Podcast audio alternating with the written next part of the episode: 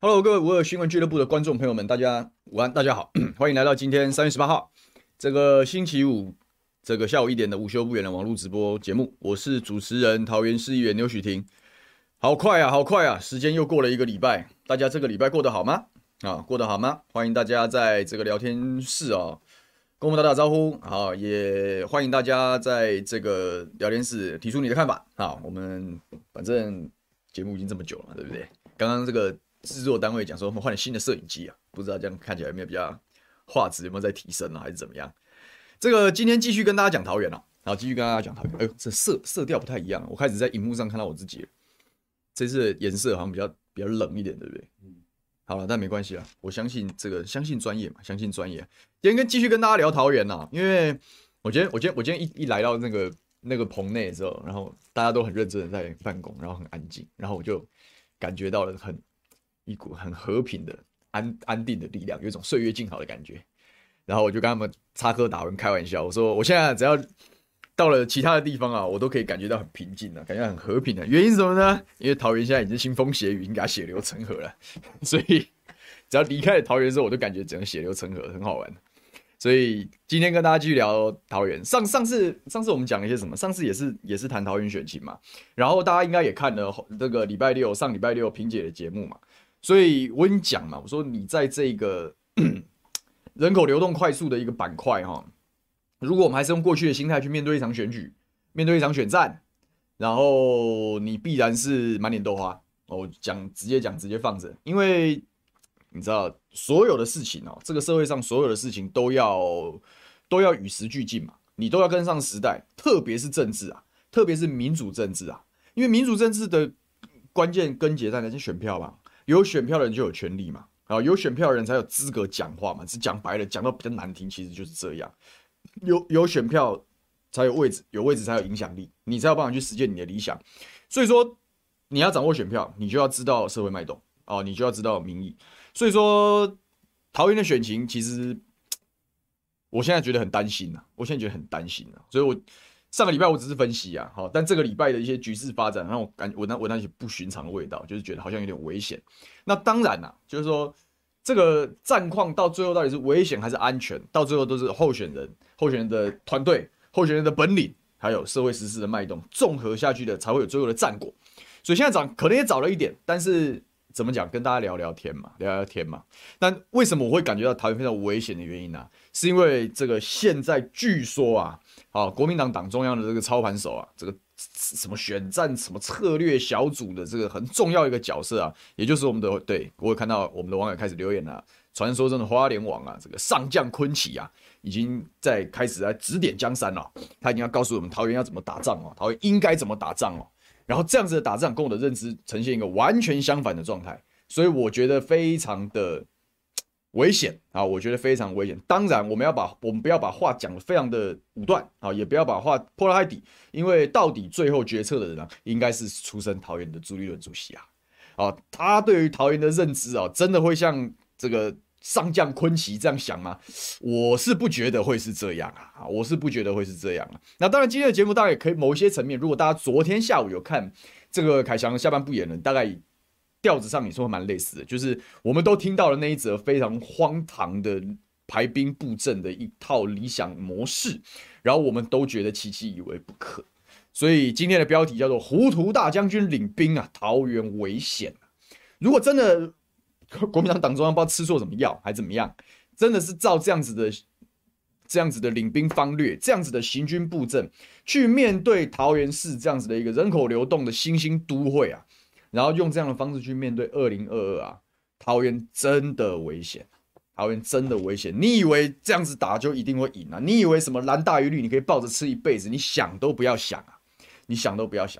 今天带大家再深入一点，就是反正我们节目我最喜欢科普嘛，虽然我当然也这个一家之言啊，我也常跟大家讲，这个大家听这个选战各路的这个兵家都有他的理路嘛，都有他的道理，那到底哪一项是正确的，哪一项是不正确的，也只有选票投出来之后大家才知道，搞不好出来之后啊，我才是那个糊涂大将军也说不定。当然我没有什么领兵布阵的条件啊，这就说的话放着。但是啊，今天的节目我们也接续上个礼拜的节目，好，跟大家讲一讲。哎呦，为什么我的颜色变这样？变回来了。还有讯号的问题。我看一下颜色变怪怪的，就接续的讲的意思就是说，听我的想法，我今天再把它完整一点跟大家再分析一次，好，再分析一次，然后我们再来讨论这个糊涂大将军的言论。好，那大家到底哪一套是正确的？我们都存参，我们都存参。好，让乡亲最后用选票告诉我们答案。那当然，在谈完这两段之后，最后当然要讲解一下，你知道我们在桃园亲身经历，我为什么讲他现在是腥风血雨啊？我为什么讲他现在是血流成河啊？这个我这个在地人，我总有话语权吧，我总有发言权吧，我总可以讲讲我的观察吧，对不对？那今天的节目大概调子就是这样。那在开始之前啊，还是再讲一下，反正我们这个节目就是需要大家嘛，这网络经营是辛苦的，所以希望大家按赞、订阅、分享。另外，今天特别交代，欢迎大家加入我们这个52新闻俱乐部的会员啊，欢迎加入会员。你加入会员其实就是对这个网络新媒体的最好的一个支持嘛，也是对我们的支持嘛，对不对？加入会员之后，好像买那猪猪有没有？有一些优惠，还有一些相关的商品有一些优惠。那再来，听说他可以看到一些花絮，我不知道他们什么时候透露了一些花絮，所以。不管怎么样，主要还是支持啦，好不好？花絮跟猪猪不是那么重要，但是希望大家这个好，大家午安，大家好啊！留言开始进来了，大家现在对，尤其是桃园的乡亲，今天反应一定特别激烈，因为这些事情没有完全上到台北媒体的版面，但是其实在桃园在地。这个血流成河的状况已经逐渐开展，然后当然大家对于国民党非常多的意见，觉得说为什么把事情搞成这样？但还没开始，我先冷静一下，我先请大家安定一下大家的心情。就是选举这种事啊，政治这种事情，它是一门专业，这是我一直在强调的，所以给各方势力啊保留一定的时间跟空间，我觉得这是有必要的，我觉得是有必要的。不信后面我们大家可以看，那我们大家可以看，那当然。这个昨天凯翔话是讲的比较直接了，然后他昨天讲完之后，又看到我们昨天在议会发生又发生很荒唐的事情，他更生气，他觉得叫国民党去吃大便算了。那但当然那确实讲出了大家的心声，然后确实讲出了大家的心声。但是不管怎么样，我们慢慢观察，慢慢看啊，慢慢观察，慢慢看。所以来。我先把今天要跟大家讲，好，进重点。今天大家讲，我用一个图表的方式呈现，用图表的方式呈现，大家不要看得懂啊，不要看得懂。我的理路长这样，好，我的理路长这样，我的分析长这样。来，这个我们请小编把图剖出来。现在哈，就是大抵上啊，国民党人啊，这金字塔是蓝色的啊，我特别想要把颜色改成蓝色。好，我用桃园当成例子，国民党人在布局选举、在操作政治的时候，大抵上有两种理路，一个是我所谓之前我节目只是用口语讲，一个叫做由上而下，一个叫由下而上。好，那大家看什么叫做上下，一层一层的，其实蛮清楚的嘛。你可以看到金字塔的最顶端孤家寡人朱立伦，对不对？党主席嘛，党中央嘛，对不对？他是最后的决策者，他当然话语权最大。好，但是他的位置是在最上段，这是个事实，这是政治这个权力结构的一个正常的分布。那再来是什么？再来应该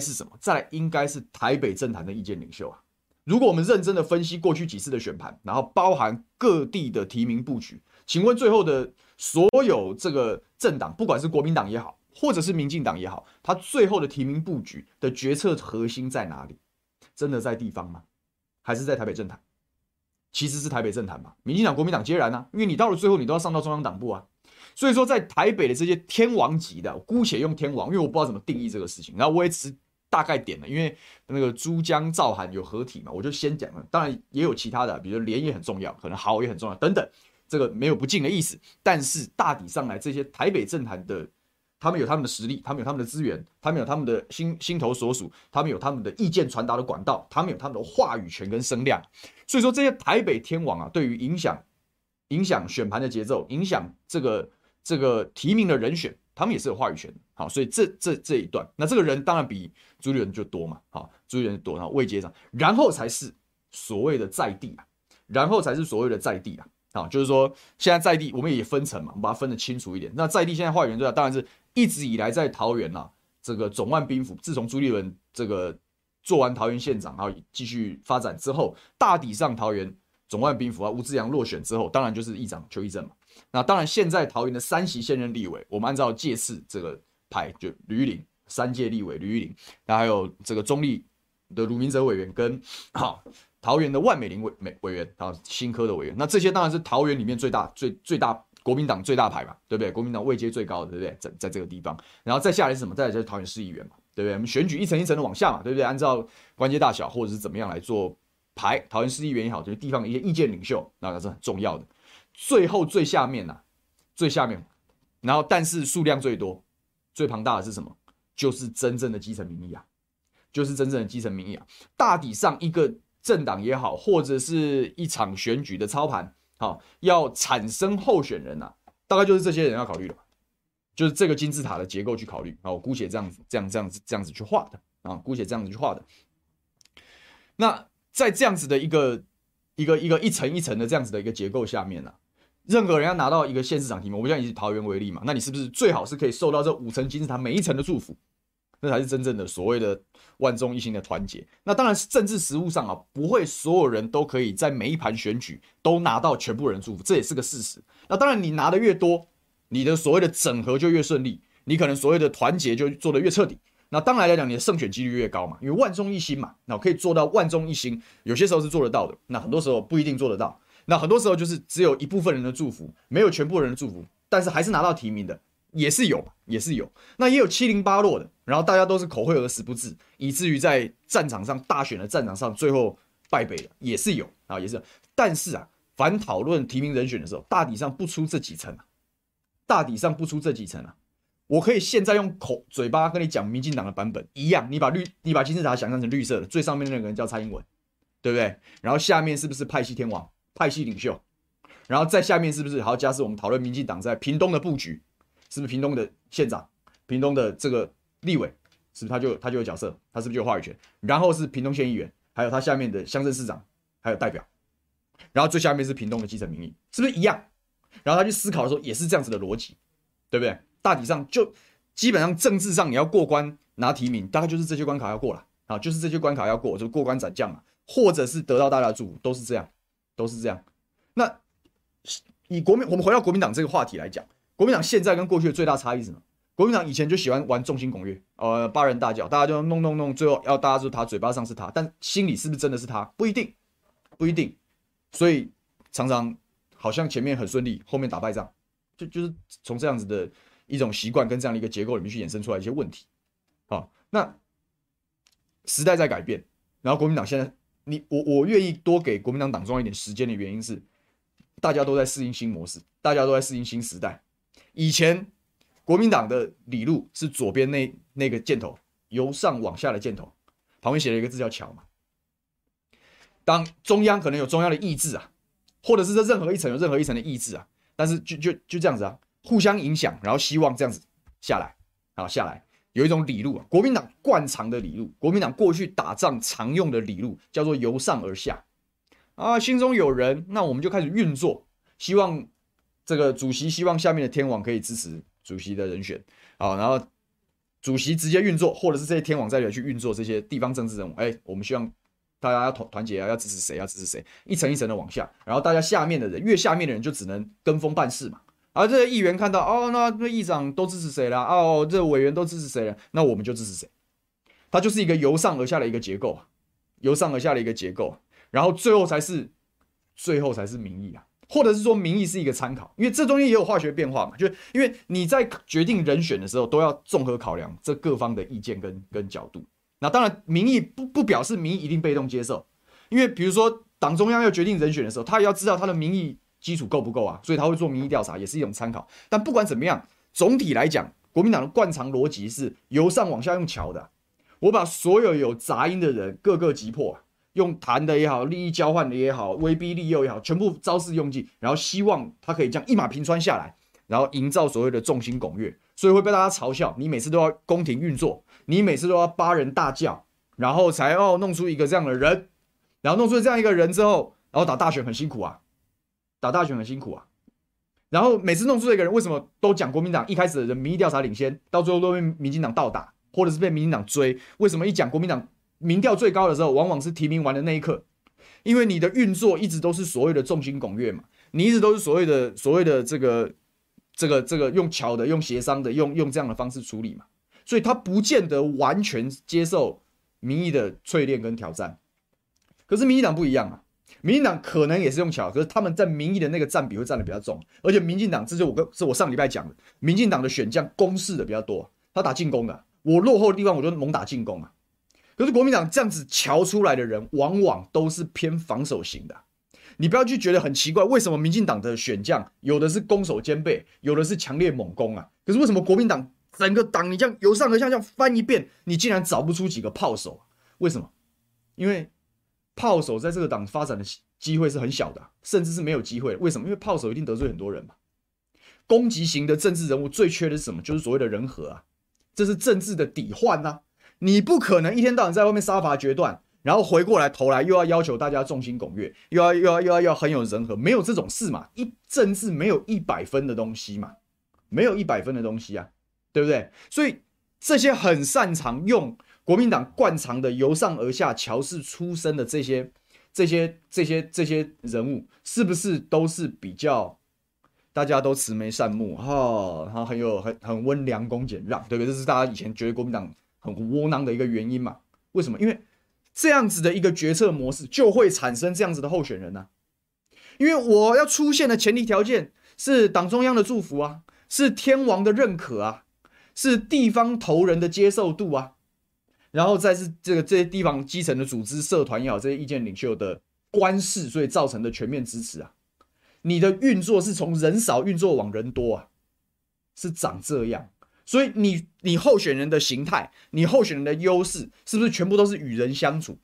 因为我摆平不了那些天王，我根本没机会啊，我根本没办法处理啊，我根本没办法过关斩将啊。所以是不是把政治人物就把一门心思通通用去运作这些管道，运作这些人际关系，去运作这些东西？那在里面，以国民党的尿性啊，相对最不用运作就是民意嘛，因为啊，蓝军的支持者就傻乎乎啊，只要喊团结，然后大家就过去了。那表示什么？我只要摆平上面的人就好了，我管你基层老百姓在想什么，就长出了国民党现在这种为什么人都那么鸟变成这样，原因就是这样，因为你的决策模型、你的思考模式就长这样。你觉得先摆平天王、摆平地方大佬、摆平意见领袖比较重要，比起掌握民意更重要。思考逻辑由上而下的时候就是这样，所有人都觉得最后决定、最后要祝福一定要得到党主席的祝福，就是都是这种思考逻辑。各位可以理解吗？就国民党的习惯长这样。我待会马上举例给大家听，你不要觉得这我空口白话或我自己编出来的，我就举例给你听啊。他为什么就这样思考？然后另外一条路啊，其实这两条路是并行的。我从来没有讲政治一定要用怎么样，但是不同形态的政治人物有不同的生存之道啊。另外一条路是什么？是由下而上，这也是我希望在这一次的桃园选战中我看到的东西啊，就叫由下而上。我候选人，我想要参选，我用我的方式接触基层，我先从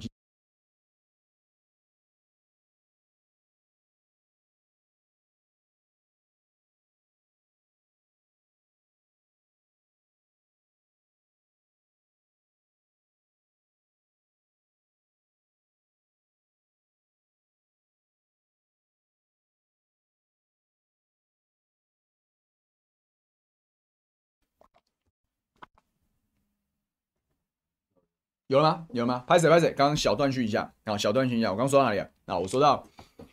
这个另外一种模式是什么？由下而上，我先请走基层。然后还有吗？我这边才刚调掉嘛。那我先请走基层，我有很强的基层民意啊，我有很强的基层民意。那这个基层民意再往上去影响，因为我虽然呐、啊，